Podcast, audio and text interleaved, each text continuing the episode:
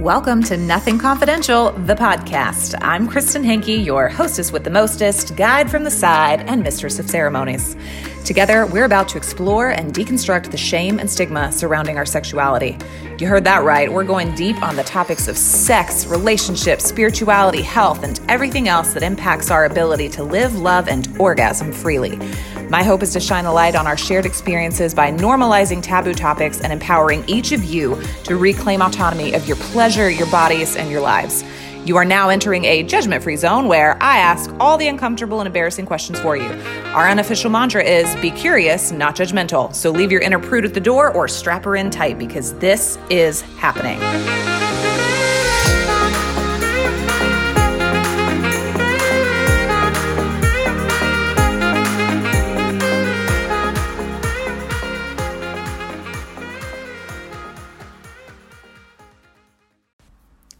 Friends. It's Kristen back again with a brand new episode of Nothing Confidential, where we are normalizing taboo topics around female sexuality. Uh, also, we are normalizing sexual liberation, healing, and embodiment over here with these conversations. My favorite, favorite quote by Ann Voskamp is Shame dies when stories are told in safe places. I love it so much that it is in the the bumper. It's at the end of every single episode. And I really really believe that that is the driving force behind this platform. It's why I have these women come on to share their stories of trauma and triumph and empowerment because I think it's important. I think that it gives the listener, hopefully, it gives you permission to share your own stories and to invite the light in to dispel shadows around the shame and the judgment that keeps us small, that makes us feel isolated, that keeps us from living our most colorful, biggest, fantastical, magical, pleasure filled life feeling fired up this morning. Before I introduce you to today's guest, I do want to share with you that I am about to kick off the third round of my six week program, The Living Room. I call it The Living Room because my hope is that the experience feels as intimate and cozy and emotionally safe as if I were to have you in my own living room where I can give you a cashmere throw and a glass of wine or tea and get down into the nitty gritty. I've shared a little bit about it before, not much on the podcast. So if you are curious, uh, head on over to my Instagram at kristen.henke and be sure to go through my stories. I'm sharing all about it. Again, it is that safe place to eradicate shame from the stories that all of us have. Sometimes we need a little leg up when it comes to addressing our healing or the deconstruction of limiting beliefs. And some of us just want to be more free. We want to have more fun. We want to have better sex. We wonder if there's more out there than what we're experiencing. And the answer is almost always yes. So if you want to dive in with me for six weeks and five other ladies, I'm talking as if I'm speaking to one of you. I only open six spots at a time so that it feels super intimate, super close. Everybody can really connect, and there's time for everyone to share uh, shoot me a DM, send me an email.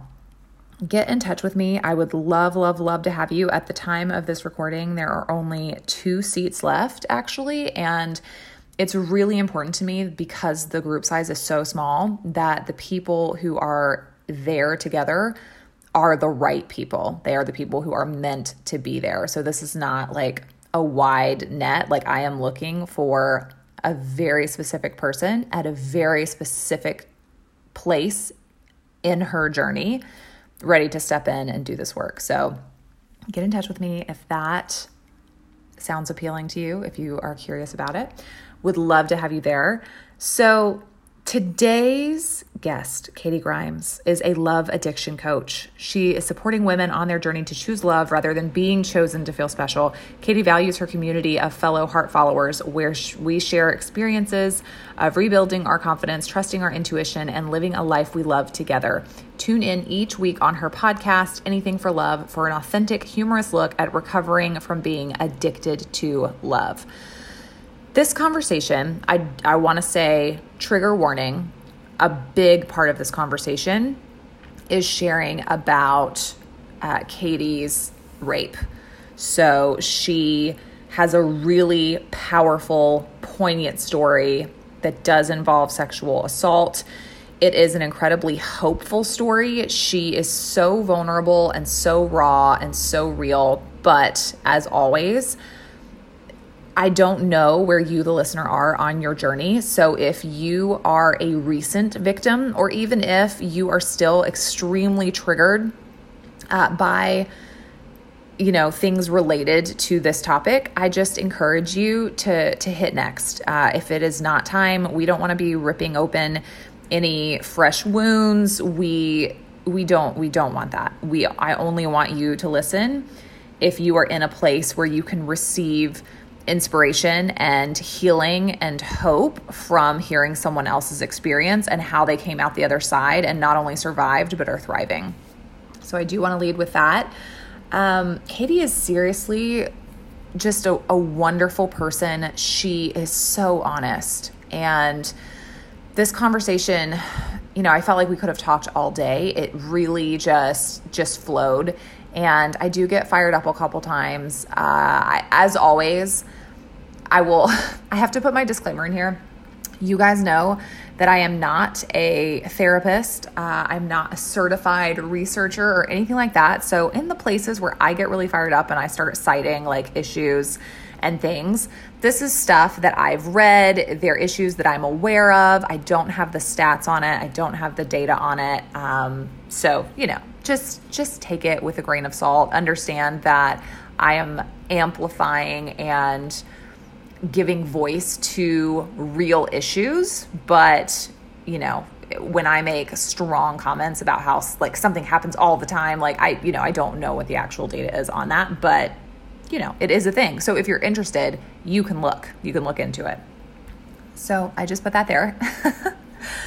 But yeah, we talk about love addiction. We talk about the difference between love addiction and sex addiction. We talk about trauma, we talk about slut shaming, we talk about victim shaming, we talk about what is possible on the other side of going through sexual assault. We talk about how her addiction to love started really early in a childhood relationship and how trauma from her childhood showed up in the healing space after her sexual assault. And she tied together, she made some really brilliant connections basically in her journey from childhood to that traumatic moment. And I, I think it's really fascinating. So I hope that you guys get a lot out of this episode please reach out to me for support if this does if you listen and this does trigger something for you if you need someone to talk to if you need a safe place to sh- just share your story if you've never told anyone before and you just need to give it a voice and call it by its name i'm here for you I, I'm I really am, and I mean that so seriously. Find me. Send me a private message. As always, it is completely that part is always completely confidential. The topics, the shame, all of that, like that's where the nothing confidential comes in. But when it comes to having a safe space to share something for the first time, to process it out loud with someone who is not going to judge you, who is only going to hold space and witness you,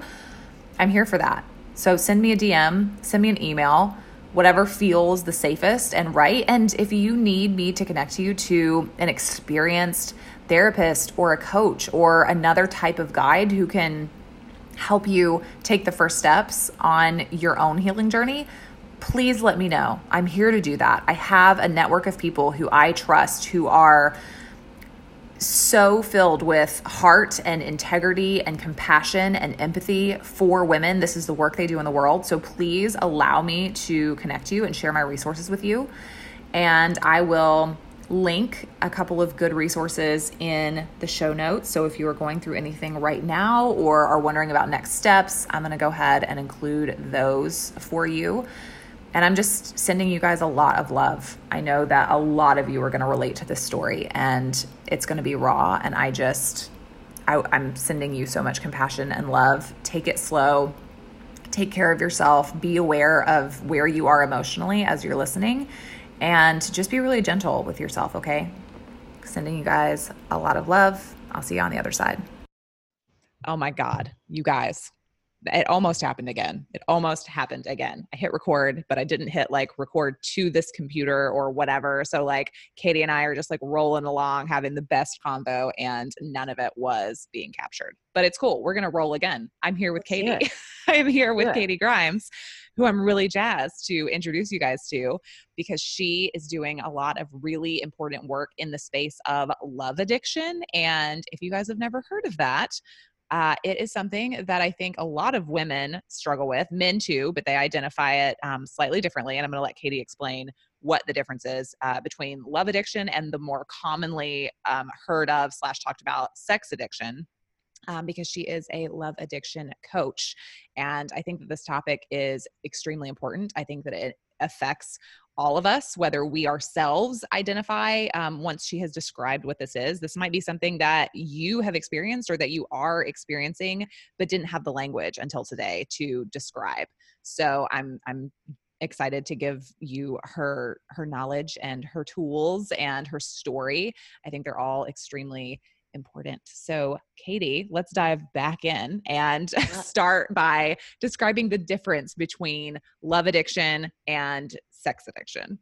Yeah, so love addiction and sex addiction, I think the, the commonality between the two is that they are, in fact, an addiction, right? So when we think of the word addiction, I think we often think about drug addiction and we think of alcoholism, right? Those are the probably the most common addictions. And our next feeling is kind of like this judgment or criticism of those people that have those addictions.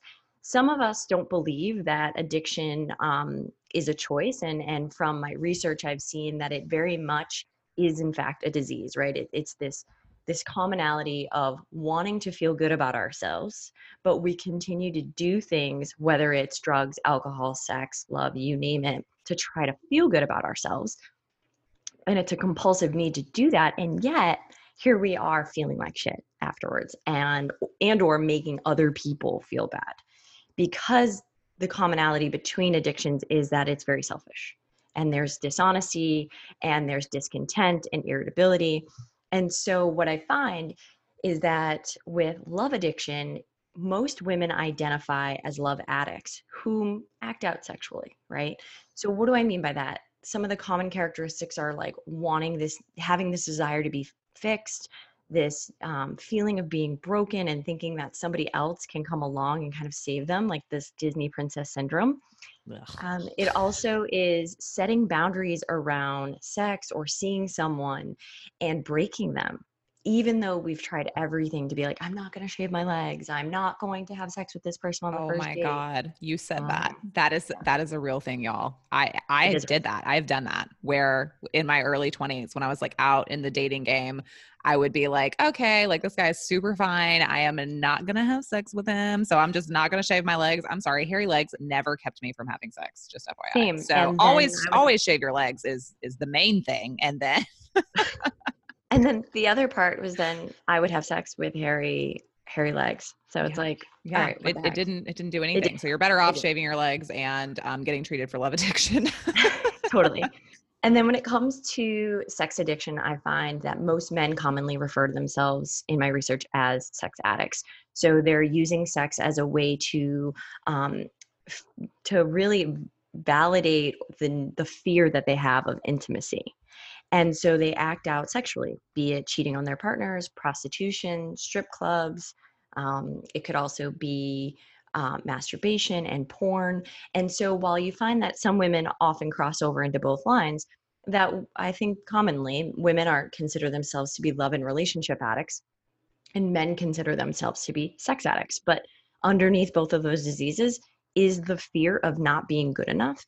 And so it's the way that we self soothe and so I know this from experience because, girl, I am one. Like, I have been in recovery for the last four years of really trying to heal my relationship with sex, love, and fantasy. Mm. So let's let's dial it back then to the story of Katie and mm-hmm. where mm-hmm. you feel. Um, obviously, you're on the other side to an extent like you're working in this actively you've been in recovery for a long time so you have some perspective so i would love for you to share a little bit about like maybe your rock bottom when you realized that you had an issue, how you came to this work, and then your perspective and professional opinion on the early markers that caused all of that, like the cause and effect. Yeah. It's a longer story, but I'll I'll do my best Let's to do it. We've got dive time. in. yeah. So my rock bottom was four years ago. It was December 22nd, which just so happens to be my mother's birthday. No coincidence as we oh, roll into the story not. later. roll into the story later. There's no coincidence on that. Um, however, um, I was driving home. I had just had sex in a car with a guy that I had been really into for and had known for the last five years. But we had always played this sort of cat and mouse flirtatious game. And it was about six months before that my we had all been out. My cousin had said to me, "You know he's into you, right?" And I'm like, "Didn't he just tell us he got married? Like, what are you talking about? He's into me."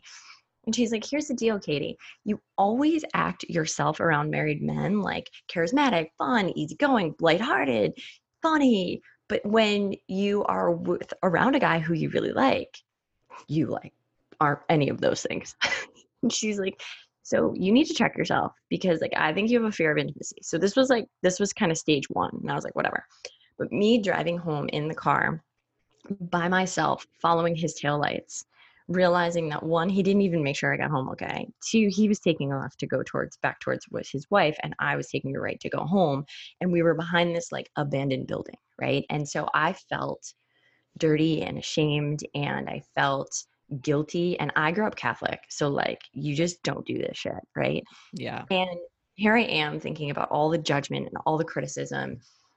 And I sat there and I just cried. I wept like I couldn't even see the lights in front of me because I was crying so hard. And all I felt was this immense amount of loneliness and disconnection. And I called a woman whom I had met a few months before, sitting in 12 step recovery rooms. And I remember her sharing her story about sex and love addiction.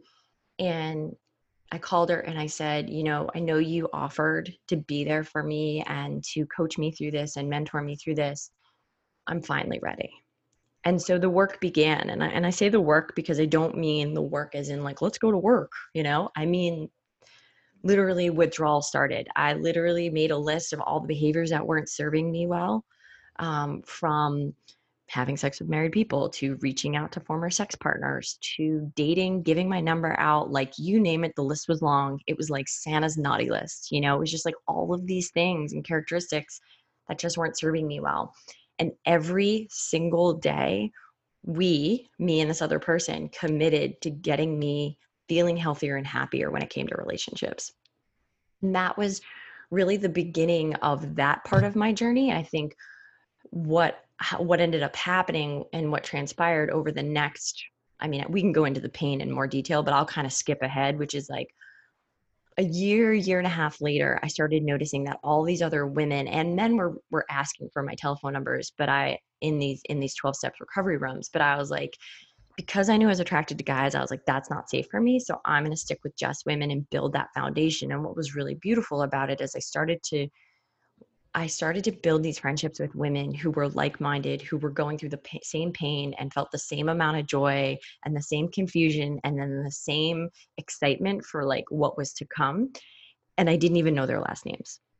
And so I found that when I started to build that relationship with myself and I started to build healthy relationships with other women, what ended up transpiring was all these other women started calling to have conversations and I couldn't get back to them fast enough because there were too many and so I I realized in that moment that one, I maybe had something that they wanted, which is a common expression that we talk about in 12 step mm-hmm. recovery, which is you have what I want. And so I'm going to learn from you as to how I can get it and listen. And then fast forward to like a series of unfortunate events of like between um, February of 2018 until April of 2019, which is in a series of that time I was violently raped. I was I had lost a woman who I considered to be like a mother. I Mhm. lost my grandfather and then I lost my grandmother who was who pretty much raised me. Ugh. So, and then I lost my job because I had PTSD. Oh. So all these things started to come together like one after another. And for like oddly enough, girl, I was like really optimistic. Like, don't get me wrong, crying in the bathtub like uncontrollably, like when everybody was dying and going through PTSD and being startled and all of it that comes into it. And I know we'll get into that in a little bit, but like there was this uncanny ability to realize that I had built a beautiful a foundation of recovery, of strength, of hope, really over the last 10 years, but more specifically the last four Mm. with other people. And I think being able to do that gave me the ability to be like, this is just a cleansing. Oh, and I also lost my best friend Oh, through because of the rape. So like all of this shit was happening and I was like going through so much at one time and it was that weekend of April 12th of 2019 which was not ironic. It was my best friend's birthday. Well, she was no longer, but it was my best friend's birthday. It was the 1 year anniversary of my um I called her like my stepmom, my stepmom passing and I got fired from my job.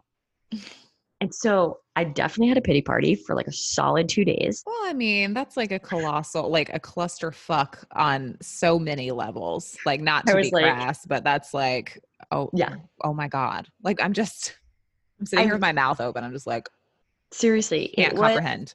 I mean, you talked about it earlier when you asked the question, like when you when you can see the perspective from the other side. Like, Yeah. please do not let me minimize this and whatsoever. Like, it was fucking hard, Yeah. really, really hard.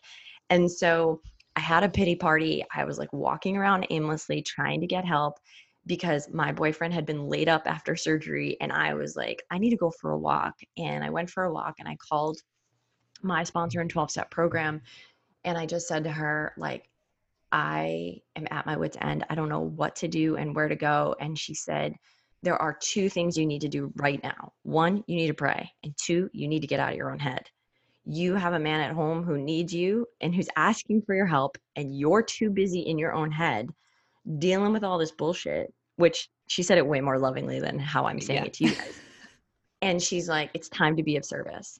So what I did was I went back home. I cared for him for a little bit, which is a, I, something I need to be really mindful of because I used to jump right into like helpful mode and lose myself. But instead, I gave myself two hours to take care of him, give him what he needs, and then I went to the beach. And when I went to the beach, I had this moment of clarity that was like, this is my job. I am set out in this world to be of service, to share about my sex and love addiction, to share about the obsession of wanting to find the one and then also my journey of trying to be happy and how the word trying is really important because I find that it's not every day that I can be happy, but every day I can be grateful or open to receiving whatever's going to come my way. Um, and then just sort of ride the ebbs and flows of, of life. And I say that from a, a lens of, you know, almost two years later now, being able to look back and be like, whew, that was a hurricane. like Yeah. it just blew through. Well, something interesting um, and so important that I would love for you to share um, is that the first the first time we talked and the first time I heard your story, just about you know coming through um, the rape, you shared something really interesting. You said that on the other side of that, you experienced emotions that were familiar to you from like way back. Like it was it was an interesting like clarifying like super traumatic but at the same time you woke up from that experience and you were like yes this is the first time i've ever been raped yet the feelings i'm having like post this abuse are very familiar to me. Let's unpack that. Yeah. So, uh, you know, I think the day, the days after, I mean, this is what's interesting about rape is that for my, and again, this is my own experience, you guys. So take with it what you will. Um, and what I found was the days after the rape, it's almost like I, I came to, like I was in, it's like getting in a car accident and then you're replaying the car accident back in your head, like, man, did I step on the brake? Did I step on the gas? did I signal? Like, and you're just questioning every move and every moment. And it finally like hit me on monday which was you know essentially a day or two after day and two after it happened that i was like oh shit.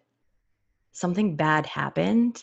And while i couldn't call it by its name literally i could not call it by its name i did know that the feelings of hypervigilance like fearing that it was going to happen again fearing that i was unsafe in my own home um, questioning if I had done something wrong and really going to town with that one, like over analyzing, like if I had just said this or if I just worn that, if I had maybe not extended my right hand that way, you know, like literally beating the crap out of myself. Yeah. That it was very, what was interesting about it was when I had gone after I had come home and called on those two safe and trusted people, one who was my Al Anon sponsor, another who was my SLA sponsor, and really calling on on them and saying, What am I about to get into? And they said, You're about to experience PTSD, which means that the hypervigilance, the not sleeping, the nightmares, the eating too much, not eating enough. Um, this is what's about to happen to you. And so it was really helpful because I could name it as it was happening. But then it was one of my sponsors who said to me, and so you may recall that this feeling is very familiar. One, because this is how you grew up in a chaotic and alcoholic home where you i always questioned my behavior if i was the one that made my mom happy or made her sad or if i could have just said one thing or done another. It was the fearing she always had this fear that we were always going to get broken into or that somebody was going to take me. So that was something that was like her her trauma passed on to me. So again these feelings were really familiar and then and then also recognizing that the difference between then and now was that I had a choice as to whether or not I was going to let this eat me up. Mm-hmm. And I mm. know many women whom I've shared this story with have said that they have just buried it. Yeah. Buried it. Um, that they literally, it is so deep in their core that it only really manifests itself as physical pain at this point. And as I was driving um, to go get help on that Monday, I heard a voice that said, literally was my intuition. Um, the first, well, I would say I heard my fear pop up. My fear said, don't tell anybody. And then my intuition kicked in and said, literally, and I yelled out loud in my car like a crazy person. I was like, I'm telling everybody. Yeah. And the only I don't know where the strength came from. It actually like makes me cry. I don't know where the strength came from other than I kept hearing my intuition kind of kick back in and say, You were quiet for so many years about your mom's alcoholism and you think about the friendships you lost and the choices that you made and the beds you slept in to try to to try to cure that loneliness and to try to cure that feeling of not feeling good enough mm. why not do something differently this time and so that was really powerful in sharing my story essentially with I mean, it ended up being six women, you know, the, t- yeah, the, the SANE nurses that were in the room with me, my, my, at the time best friend, two, you know, a doctor and two, and two of the sponsor sponsors that I was talking to you about. And really just saying, saying like, okay, I'm about to go through this, but there's some beautiful thing that's going to happen on the other side and i have no idea what it is and, and you have to remember at that time I was coaching, but I wasn't coaching for compensation. I was only coaching within these outside of these 12 step recovery rooms. So I didn't really know to make sense of any of this. Yeah. Well, and I want to speak to, you know, one point that that popped out at me while you were sharing that and for the listeners you said you know in the car you're like thinking to yourself fear popped up and said don't tell anybody and I think fear does play a role, but I think that the loudest voice that tells you not to tell anyone about your trauma, about rape, about abuse is shame. Shame mm-hmm. tells you not to tell anybody because we have been conditioned that every that all responsibility for being sexualized lies on us yet our environment is constantly victimizing and sexualizing us and I think anyone who has experienced um, date rape uh, specifically, really commonly, because it's somebody that you know, right? It's not a stranger. Like a, I think if you look at the data, like it's it's not a stranger in a dark alley as often as it is somebody that you know and somebody that you um, trust or that you feel like you have a good sense of who they are and then things get dark and so i think because of that because of the fact that you knew them you feel like you should have seen it coming. There's like a part of you that feels like you are responsible for what happened to you. And of course, like we get into our heads and it's like, oh, if I hadn't worn like this skirt, or if I hadn't done this, or if I hadn't like maybe he thought that I was doing this and interpreted this way, like, I'm sorry. There is literally nothing. There is nothing, all of you listening to me, there is nothing that you can do that is an invitation to be raped. Nothing. Mm-hmm. Mm-hmm. And the thing about consent is that consent can be taken away.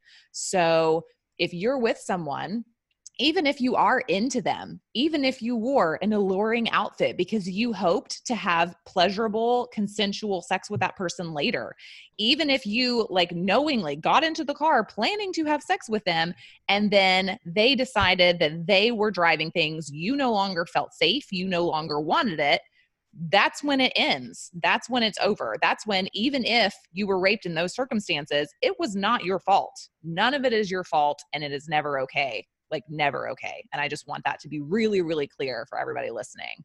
Yeah, I think you bring up a really good point. Um, two things I wanted to address was one, you talked about how overly sexualized women are in the society, and I'll give you a good example. I'm I loved The Fresh Prince of Bel Air when mm-hmm. I was mm-hmm. growing up. It was such a great show, yeah. right? It's so funny. So this weekend I put it on and um uh, Will Smith and Jazzy Jeff like made a comment like, "Let's go get those twins and and make sure that they don't like you know share a bed anymore." And they were making yeah. sexualized jokes.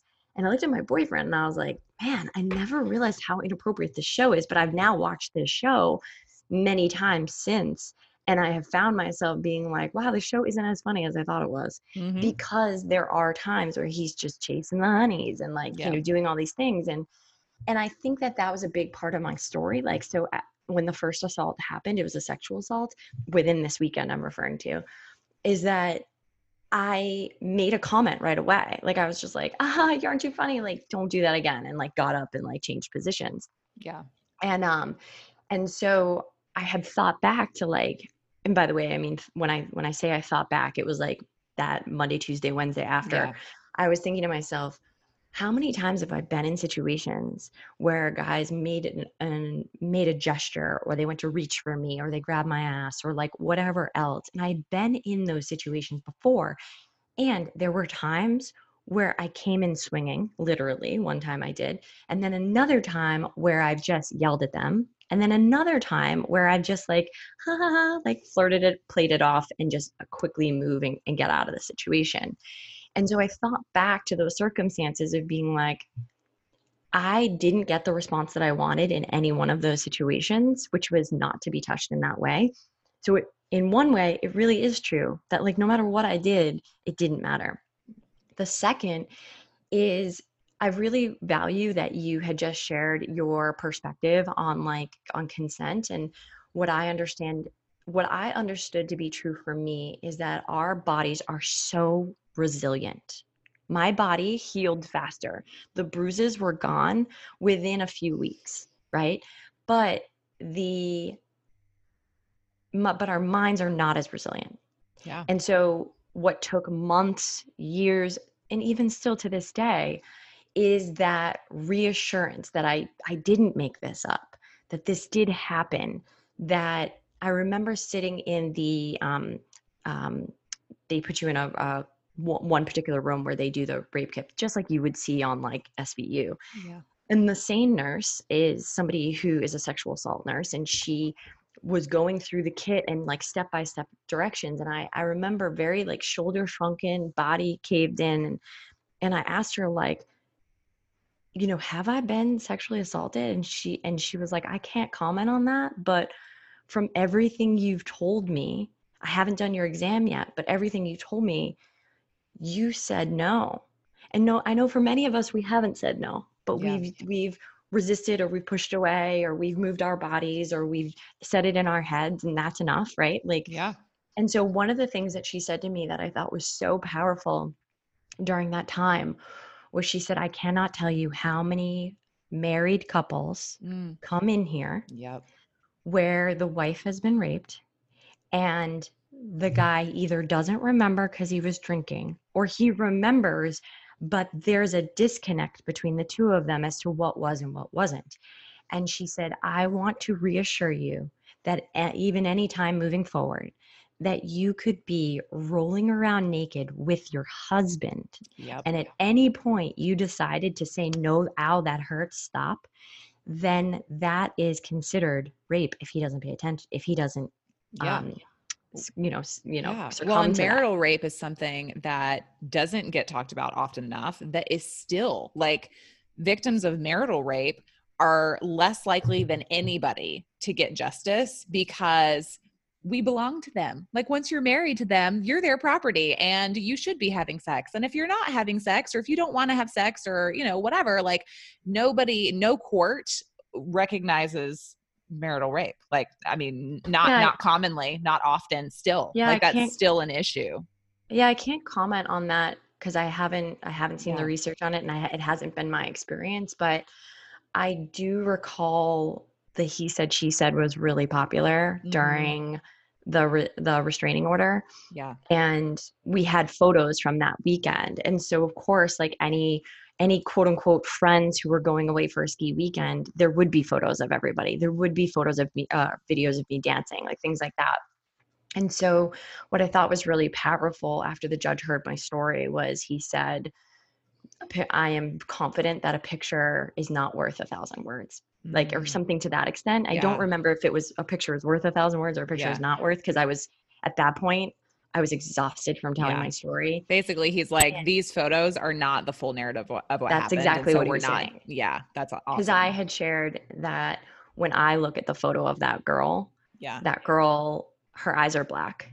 You know, like even though I have brown eyes, her eyes are black in that photo. And I can't see what's happening because there's such a disconnect.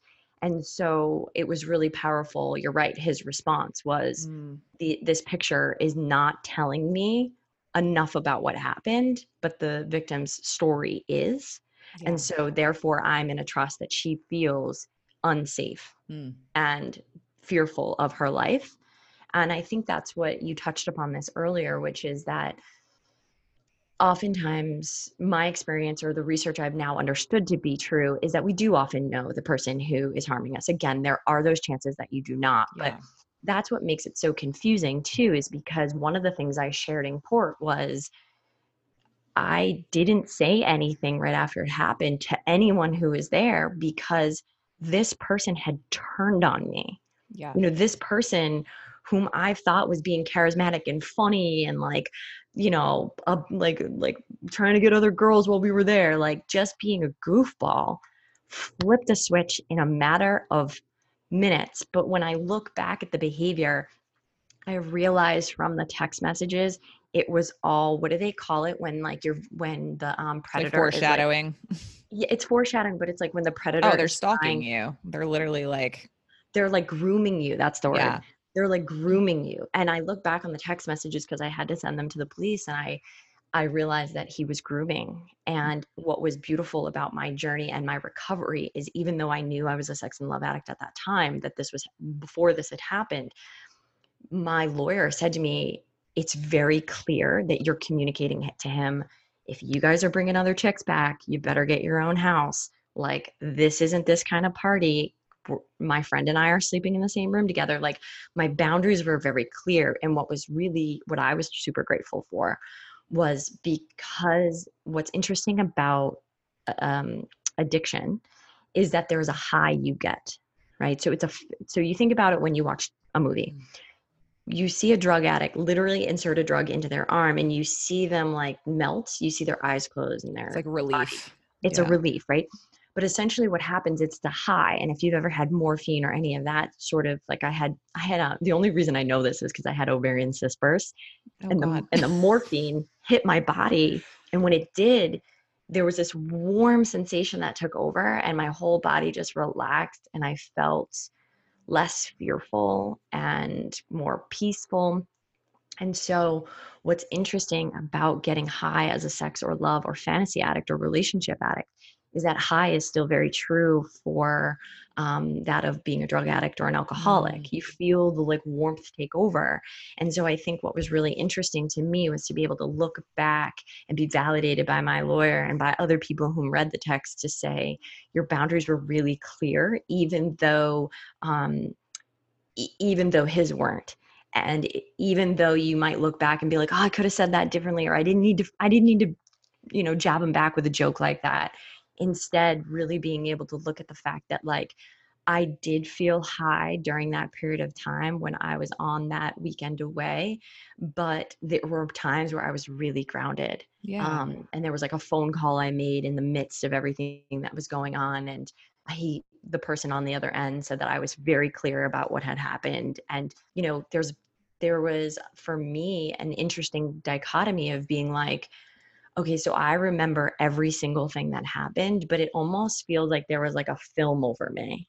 Oh, and yeah. that's sort of the high of what yeah. was happening because it didn't feel good, but I was trying to make sense of like, wait, we're you were flirting with me. Was there like a part of you that was being validated and it was giving you that shot that you needed? Yes, particularly yeah. before it happened. Yeah. Mm-hmm. Yeah, for sure. Well, and something that you you just said, you know, you're talking about looking back and you're like, oh, like maybe I shouldn't have added a joke there or whatever. Like, I think that's really important too, because we are so, again, like we're conditioned to like not be too sexy, but then to be sexy, like don't be slutty, but be sexy. And then if you assert firm boundaries or just say what you need or what you want or what you mean, you're a bitch. And we feel like we have to like soften everything with like a little bit of a joke or a little haha, like, you know, we have to laugh after it so that it doesn't feel like as serious or at, because nobody wants us to be that way instead of just being like, don't fucking do that again or like, don't touch me or don't like, I don't like that. Stop like yeah. a lot of women, like we're not taught that it's okay to do that. We're not, you know, that's not something that as little girls, you know, no one's like, hey, listen, if someone's doing something that you don't like, tell them to stop. Like guys don't feel the need to punctuate their desires or their commands or whatever with a joke. Like if a guy doesn't like something, they're like, dude, fuck off. You know, like that's how they communicate. If they don't like something, they're like, I'm not feeling that. They're not like, hey, hey, hey don't do that. Like they don't do that. They don't do that. And I think too, probably most parents have conditioned their boys um, to wrestle and to play and to show affection or um, a likability to other p- other men in particular um, by wrestling and by pushing and these things. And so I've, I've read a really interesting article about how men need that relationship with their father in order to have that sort of combative um, demeanor, whereas women, we don't need that to mm-hmm. survive. And so you're right. I, I think there is some truth to, to what you're sharing. And what made me think of it too is that the softening and sort of the, you know, likability mm-hmm. factor had also played a major role in corporate in corporate America for me. Oh yeah. You know, I was also taught that to be an, an assertive or an aggressive woman was not a, a sexy characteristic to have and that yeah. it didn't make me likable. And don't get me wrong, there were certain circumstances where yeah, you're right, my tone was probably not appropriate. But as a woman in America in corporate America, I also found that there were times where the behavior of the the men or the women in the room was not right. And yeah. so i'd call it out and just call it like i see it. And you know i know some of us have been conditioned to be a little bit more softer and a little bit more gentle. And i used to hear that feedback god for years about how to soften my approach. And you know i think this was one of the areas when when this rape occurred i was like this is not the time to soften no. You know, no. I definitely took time to heal and I, you know, I called the police a day after and then two days after and then made sure to call every single week until I was ready to take the drive up there because um, where it occurred was three and a half hours away. And to go up and to state what happened for almost two hours. And what I found to be so fascinating, and I will probably get you on a tangent on this, is there were three other people, this uh, the the rapist included, in that house. They didn't make any one of them drive to state their case. They Yeah, called each one of them, Yeah. particularly victim who- blaming and victim shaming is a fucking thing. It's crazy. thing. I I got wind of that from the police officer, and I was like, "Wow, this." So the accused rapist wasn't made to drive up there. yes, Just you. correct. Because you have to you have to prove it. You have to prove that it happened to you.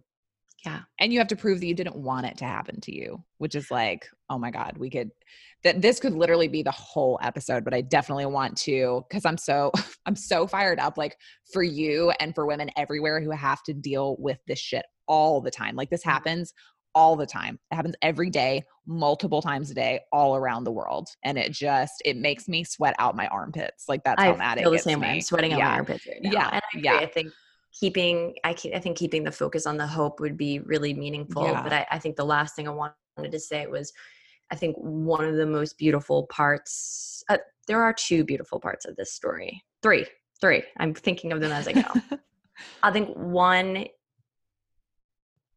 I think one is that I learned that I can trust my intuition. hmm had some premonitions before it happened that he was not a good guy and had even said to someone that he is not a good guy. Mm. Uh, and a girlfriend of mine laughed and said, What do you feel like you have to lock your bedroom door at night? And I was like, "Oh, like, yeah, kind of. Right. And then the second thing is the career that I have had as a result because the trauma and the symptoms were so bad. I had to leave my job um, or be, be told Let to, left, job, to yeah. leave. And then the third is there were as a there's a group of women, and I know they're going to listen to this. Is there's a group of women, there's nine others who sat in a room with me, and we shared our experiences about being raped. Mm. And what was interesting is that we all came from different backgrounds. We all had different sexual orientations. We all had different ethnicities and marital stat- status, relationship statuses. But what I heard in those rooms was bonded by the same thoughts, the same feelings, even though our experiences were slightly different. Mhm. And we all vowed, we're like, we're not calling it an experience anymore. We're naming it by its name. So our rapes were all different yeah. characteristics of who was it? Did we know the person etc and i think having that level of support going through this process has been instrumental in my growth. And i i said to them kind of the last day we had all been meeting i said um if i had to go through this rape again because it means that i got to meet you girls like i would do it again. Because i think to be bonded by our thoughts and feelings is something that is so powerful because I think we are in a society where we are made to feel like we have to do it alone and that we're crazy for feeling a particular way. But Mm. when I heard these other women, I don't think I left the room without crying every time because I was like, oh my God, I'm not crazy yeah. for feeling this way. Like, I'm not crazy for that thought that I'm not crazy for having that thought that, like, did I make this up? Like, should I have raised my right hand? You know, or should I have worn that? Like, the, sh- the coulda, shoulda, wouldas Yeah. were real. And what was nice was they didn't validate by being like, no, no, no, Katie, you shouldn't feel that way. Instead, it was, I've had the same experience. Well, and one of my favorite quotes, and the quote that I've like built this entire platform of Nothing Confidential on, is that shame dies when stories are shared in safe places. And that is like, that is a huge piece. That's, I believe that the sharing, like the being in that room with those women, the, the recognizing that you're not isolated in this event and that you're not crazy and that you know what happened to you isn't your fault like that is why you've been able to heal and be so emotionally resilient i think it was i mean i really i believe it was that support and that's why it's so important to have these conversations and to tell these stories and to share these things that have happened to us in an open way and not be ashamed of them and let other women in. Like it feels really vulnerable because you don't want to be judged and you don't know what they're thinking and blah blah blah but it's just like letting them in they then can see themselves in your story. Like whether like just like you're saying out of those nine incidents like it doesn't matter that they didn't happen the same way and that you know that part doesn't matter. What happens is you know what's left at the end of the rape and at the end of the trauma that that brings us all together. We are more alike than we are different. Well, um, I think you brought up a really great point too of telling stories in a safe environment because I feel like too that a lot of people may not, myself included, have had this thought of not talking about the things that really matter because it doesn't feel safe and trusted. I know in 12 step recovery rooms, there is an anonymity, meaning that they protect your identity, and then meaning the people around you protect your identity and they protect your stories. And so, what's beautiful about that is is that you can feel really comfortable sharing intimate details uh, that are not descriptive in nature, but that are about the feelings. It's outside of those rooms in the rest of this world, particularly around social media, that I find that I was, re- I, I'll share this with you quickly is that I read an article recently of a woman who came forward and talked about the fact that she's a sex and love addict in the Huffington Post. And the comments that I read on that social media were fucking brutal. Horrible. So much so that I had to take a breath and I gently responded back to one in particular. Yeah. Let me guess. Lots of slut shaming, right? Lots Tons. of it. Yeah. And threats, probably.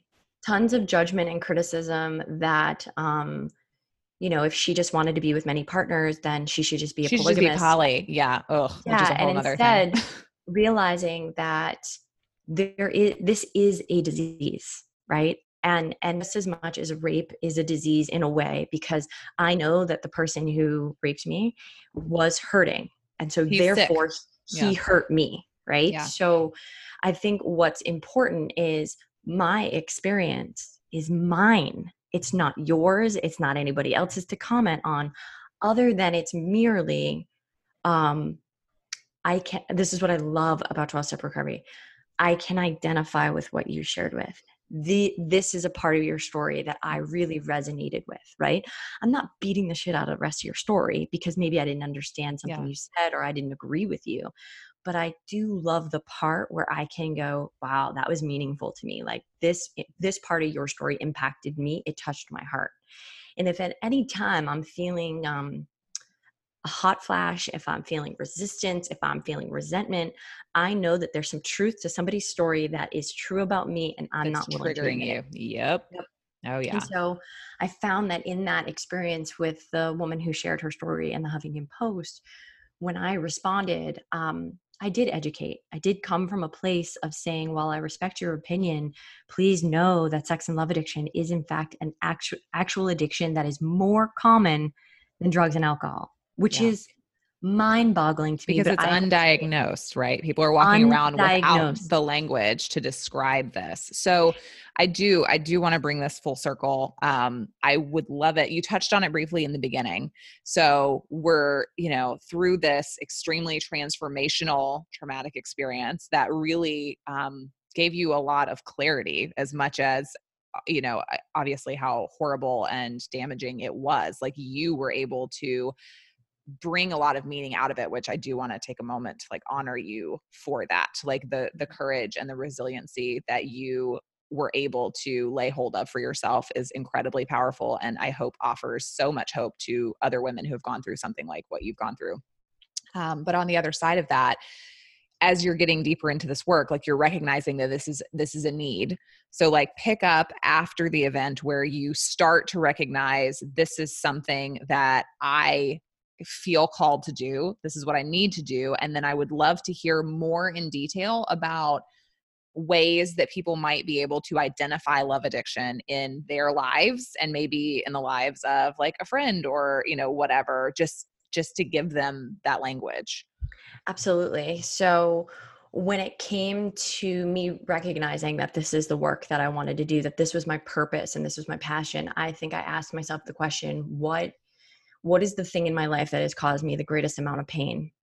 And how can i better how can i better explain to people like the beauty on the other end of it? Because it's a painful disease right? It is one in which it's obsessing about being with someone else. It's obsessing about if you just dress a certain way or you just like more things on their facebook or show up to their events then they will recognize that you're the one and that it'll bring great deep meaning to your life that you are loved.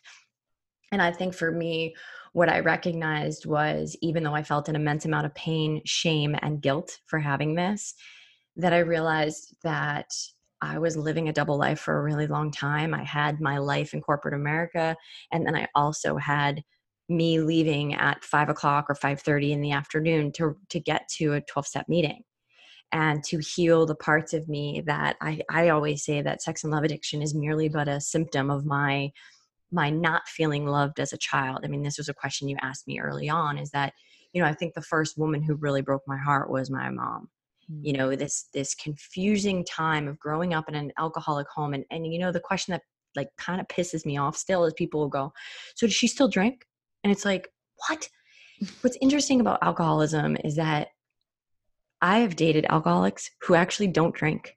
Yeah. And that's mind boggling right? Because you're like well when you're an alcoholic it's people who are like falling down on the floor drunk. No not necessarily. No. like you can be 12 years sober and be an alcoholic. still be an alcoholic. Yeah. yeah. and so you know some of the signs and characteristics of alcoholics or drug addicts or love addicts or or um or any of the diseases or any of the addictions is really that of selfishness you know we're doing things so that we will feel better despite what anybody else wants Yeah. or we have the disease of like helping everybody right of like it, that if you are smiling at me, then it means that I'm a good person and that you like me, and therefore I am loved. And so my feeling good about me is dependent on whether or not you are smiling. that deep me. need for external validation Yeah, it's Yeah. very similar. Similar. That's very well said, and that's very similar to codependency, right? yeah. oh yeah this deep need of wanting to be validated, to be loved by other people. And so I think for me, when I started realizing that there was one, this need to um, build a safe and trusted support system that was not my girlfriend's, that was not my family members, that I could also um, develop a relationship with a higher power or a God of my understanding, not of the understanding that I grew up understanding yeah and how that would how faith meaning not a not a belief um in the man with the long dark hair right right. but rather but rather a belief in something greater than me that was Yeah. going to allow me to feel good about myself Yeah. to feel whole and i'm hearing a lot of people not just in this addiction but right now in our environment talking Yeah. about the fact that they feel disconnected and they feel isolated and here's what i know to be true from my own experience when I feel disconnected and isolated, it is because I am disconnected and isolating from myself, not Yeah. from other people. right. It's because I'm either giving too much to somebody else or I'm not giving enough to myself. And so, well, how I find that manifests itself for me to answer your last question was I found myself reaching out to former sex partners. I found myself and previously wanting to fantasize about being with someone I had been with or a celebrity in a sexual way. It also um, made me want to um, eat less or work out more so that I could, my body could look a particular way, um, so that I would become more attractive. So if you think about it, I feel like there's like a particular bird. She, I think it's maybe it's like a peacock where she like puffs up her feathers to make herself appear more attractive. oh yeah yeah Like that's love addiction, right? It's Yeah. like how can I stand taller? How, how so how high can my heels get? How can I stand taller? How can I appear to have more confidence? And so what I find is that underneath all that surface level bullshit is not feeling confident, hmm not believing that we deserve love and feeling like we are broken or need to be fixed in some way shape or form. So we are always looking to others whether it's coworkers whether it's our family members friends the people we're attracted to to validate to tell us by word gesture or otherwise that we are okay Mm. and so i find that though that's kind of like a really good synopsis of of it. And then the last thing i'll say too is there is a 40 questions for self-diagnosis. If you type in and i'll give it to you so you can put it in the Yeah, show notes is slaa stands for sex and love addicts anonymous. Slaa has on their website uh, 40 questions for self-diagnosis. It's not like Web- WebMD. Okay. You go through the 40 questions. It's a simple yes or no. And I found that I answered like all of them with the exceptions of the one that I had to Google the words for because I was like, You're like, I don't know what that means. Yeah. I'm like, I don't know what voyeurism means or I don't know what exhibition means. But I think what I've found is now that I've gone back and reflected on my own behavior within those 40 questions, it was alarming to me mm. that, oh my gosh, here I've had this rash, quote unquote, this rash for so long.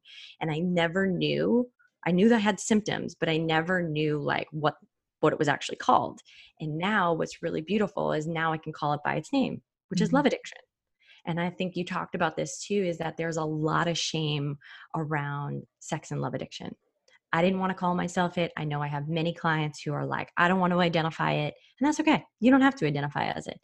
All all I need for the woman that wants to get healthier and I say woman because I focus on coaching women. Yeah. Is that they have a desire to do anything when it comes to love. And what do I mean by love? Loving themselves so that they can be in a loving and committed relationship. Because here's the deal we were all put on this earth to love and to be loved. Yeah. The goal is not to never be in a relationship, right? The goal is to be in a healthy and happy relationship with ourselves first and then with someone else. Mm-hmm. So I try to break down really simple solutions and steps to get there, but it does take practice, you know? Yeah.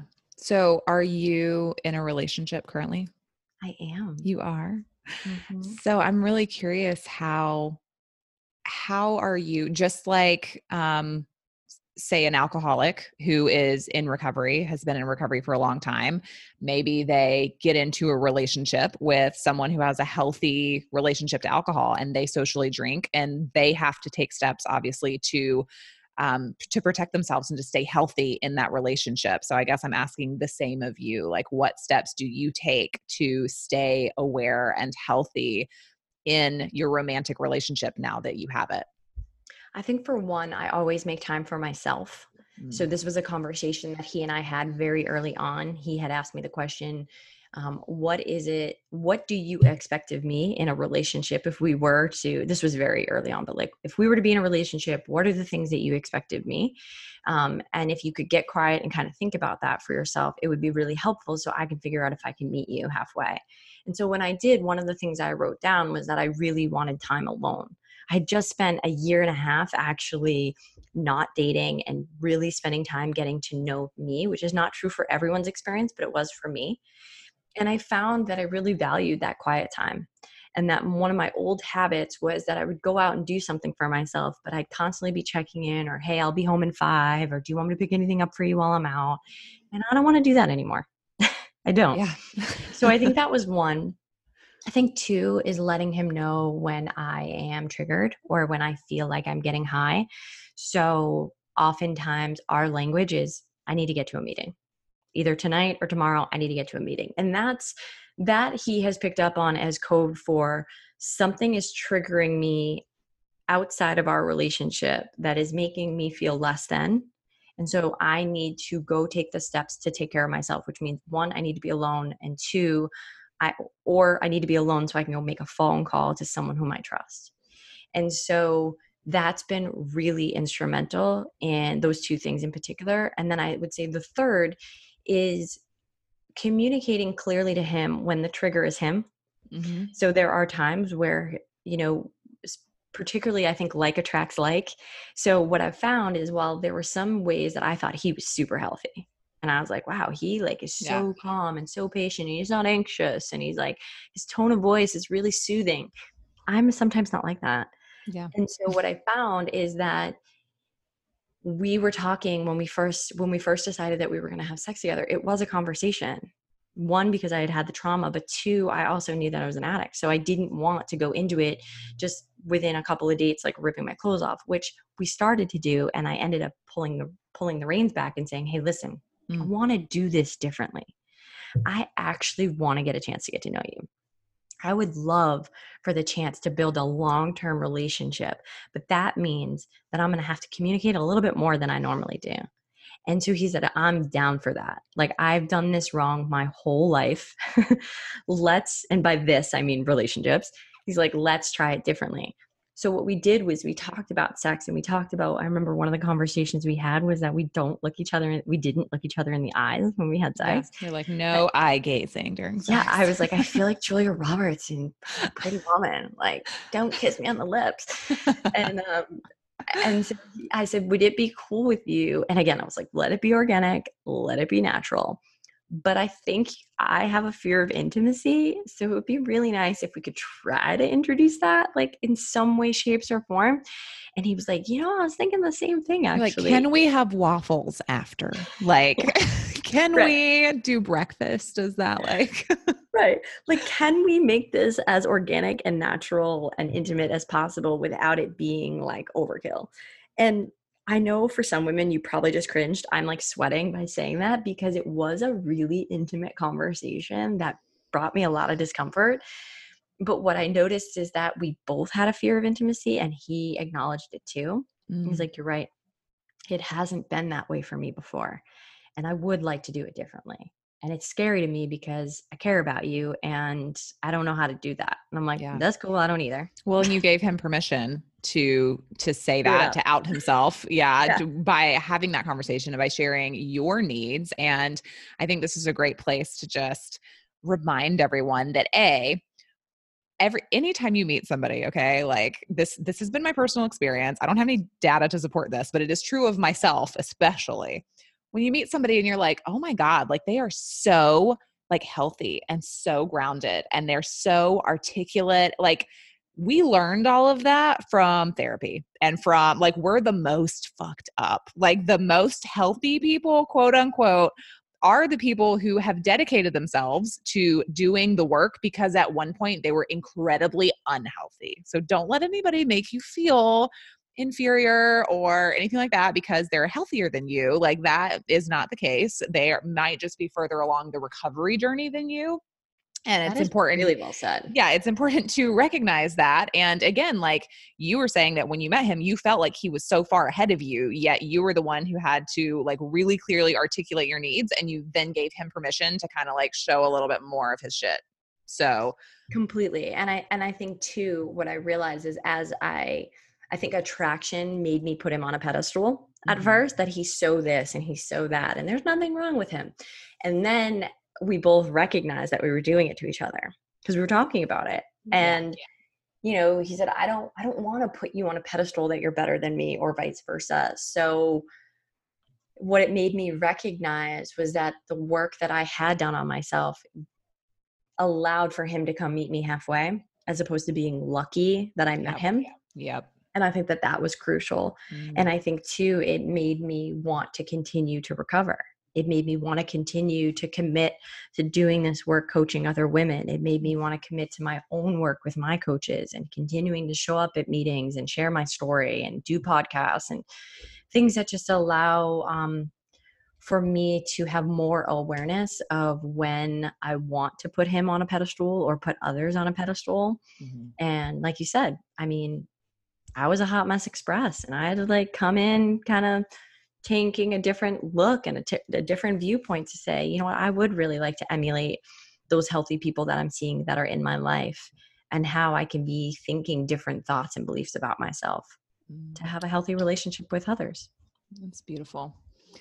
So, as we wrap up, people are listening maybe they're sitting there maybe they have googled um, the 40 question uh, assessment and they're like uh, they already know that they're a love addict.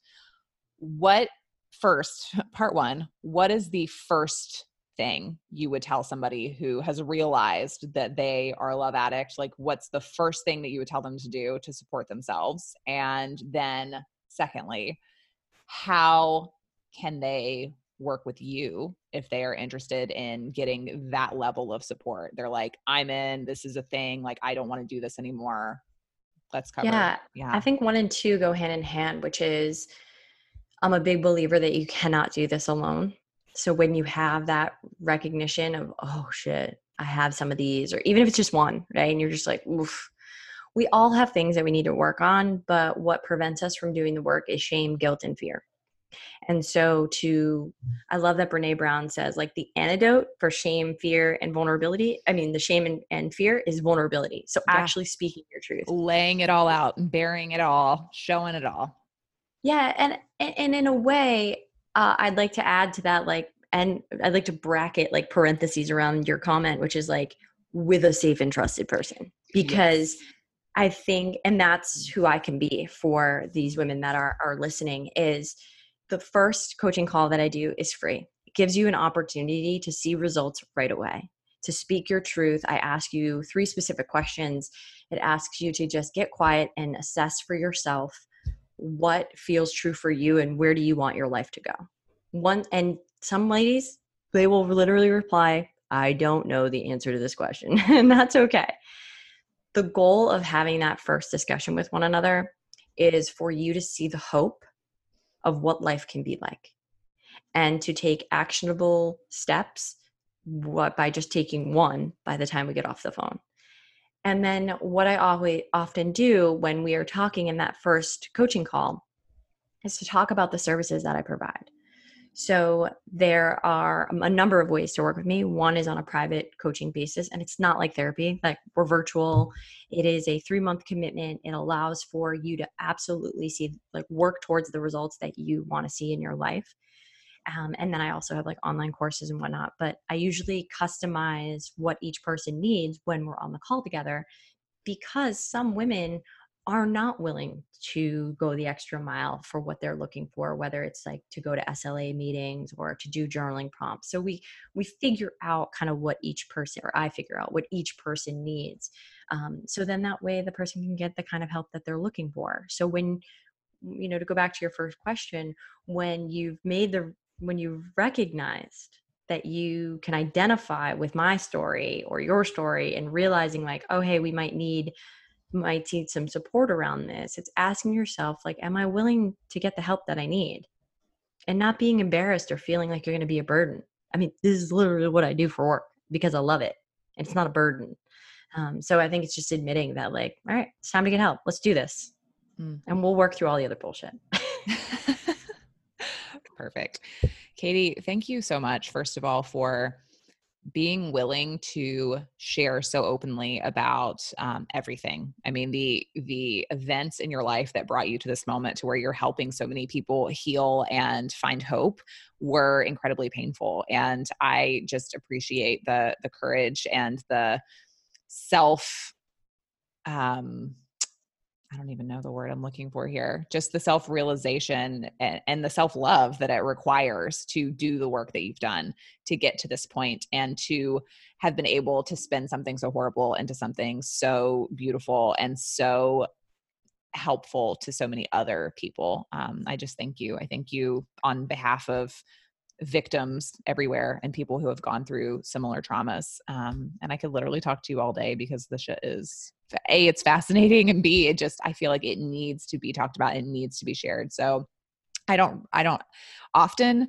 plug the show like in the show, but for anyone who has listened to this and whether you got value out of it for yourself, whether you recognize something about yourself, or maybe you recognized a friend, like maybe you're listening and a mm-hmm. friend popped into your head.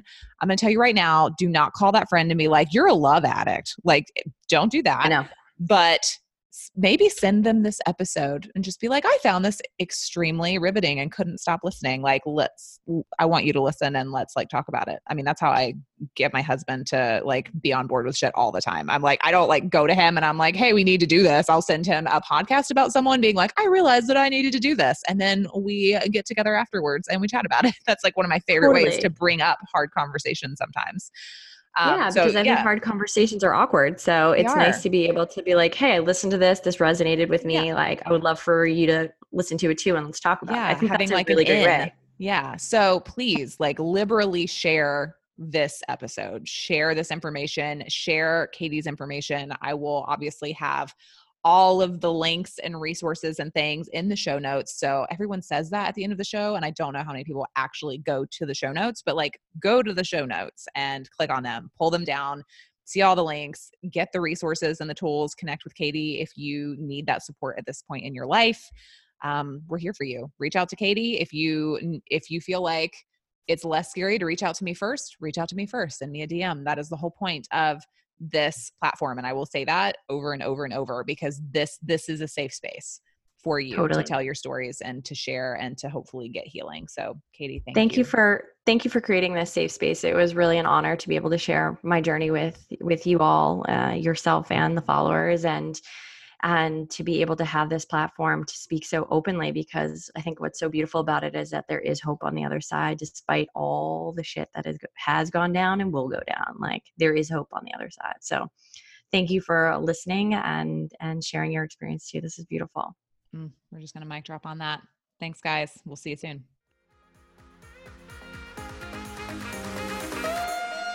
Hey, thank you so much for hanging in there and listening with an open and curious heart. I hope this conversation has inspired, educated, and entertained you, or at the very least, shaken things up in a productive way. Ann Voskamp says that shame dies when stories are told in safe places. So please share, rate, and review. Sending you love and dark chocolate. Talk soon.